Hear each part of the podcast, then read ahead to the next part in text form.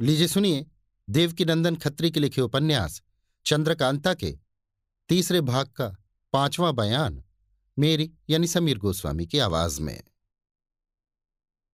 तेज सिंह, देवी सिंह और ज्योतिषी जी के जाने के बाद, कुंवर बीरेंद्र सिंह इन लोगों के वापस आने के इंतज़ार में रात भर जागते रह गए। ज्यो ज्यो रात गुजरती थी, कुमार की तबीयत घबराती थी। सवेरा हुआ ही चाहता था, जब ये तीनों यार लश्कर में पहुँचे। तेज सिंह की राय हुई कि इसी तरह नंग धड़ंग कुमार के पास चलना चाहिए। आखिर तीनों उसी तरह उनके खेमे में गए।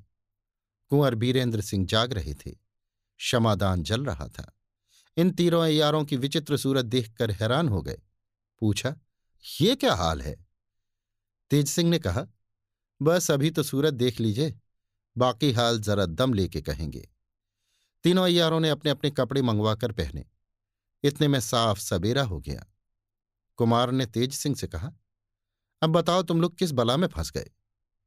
तेज सिंह, ऐसा धोखा खाया कि जन्म भर याद करेंगे। कुमार, वो क्या? तेज सिंह, जिनके ऊपर आप जान दिए बैठे हैं, जिनकी खोज में हम लोग मारे मारे फिरते हैं, इसमें तो कोई शक नहीं कि उनका भी प्रेम आपके ऊपर बहुत है, मगर ना मालूम इतनी छिपी क्यों फिरती हैं। और इसमें उन्होंने क्या फ़ायदा सोचा है? कुमार, क्या कुछ पता लगा? तेज सिंह, पता क्या? आँख से देख आए हैं, तभी तो इतनी सजा मिली। उनके साथ भी एक से बढ़ के एक अयार हैं, अगर ऐसा जानते तो होशियारी से जाते। कुमार, भला खुलासा कहो तो कुछ मालूम भी हो। तेज सिंह ने सब हाल कहा। सुनकर कुमार हंसने लगे और ज्योतिषी जी से बोले, आपके रमल को भी उन लोगों ने धोखा दिया। ज्योतिषी, कुछ ना पूछिए, सबकी सब आफत है। कुमार, उन लोगों का खुलासा हाल नहीं मालूम हुआ तो भला इतना ही विचार लेते कि शिवदत्त के अयारों की कुछ अयारी तो नहीं है? ज्योतिषी, नहीं शिवदत्त के अयारों से और इन लोगों से कोई वास्ता नहीं, बल्कि उन लोगों को इनकी खबर भी ना होगी। इस बात को मैं खूब विचार चुका हूँ।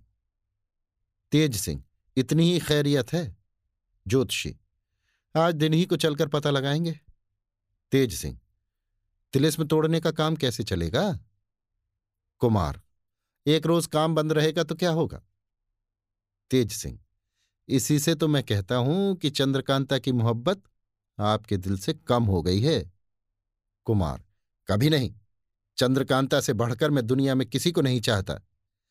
मगर ना मालूम क्या सबब है कि वन कन्या का हाल मालूम करने के लिए भी जी बेचैन रहता है। तेज सिंह हंसकर खैर, पहले तो पंडित बद्रीनाथ अय्यार को ले जाकर उसकी खोह में कैद करना है, फिर दूसरा काम देखेंगे। कहीं ऐसा न हो कि वे छूट के चल दें। कुमार, आज ही लेकर छोड़ाओ तेज सिंह हाँ अभी उनको ले जाता हूँ। वहाँ रखकर रातों रात लौट आऊँगा। पंद्रह कोस का मामला ही क्या है? तब तक देवी सिंह और ज्योतिषी जी वन कन्या की खोज में जाएँ तेज सिंह की राय पक्की ठहरी। वे स्नान पूजा से छुट्टी पाकर तैयार हुए। खाने की चीज़ों में बेहोशी की दवा मिलाकर बद्रीनाथ को खिलाई और जब वे बेहोश हो गए, तब तेज सिंह गट्ठर बांधकर पीठ पर लाद खोह की तरफ़ रवाना हुए।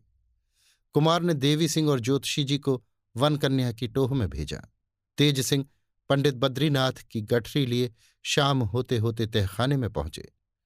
शेर के मुँह में हाथ डाल ज़ुबान खींची और तब दूसरा ताला खोला।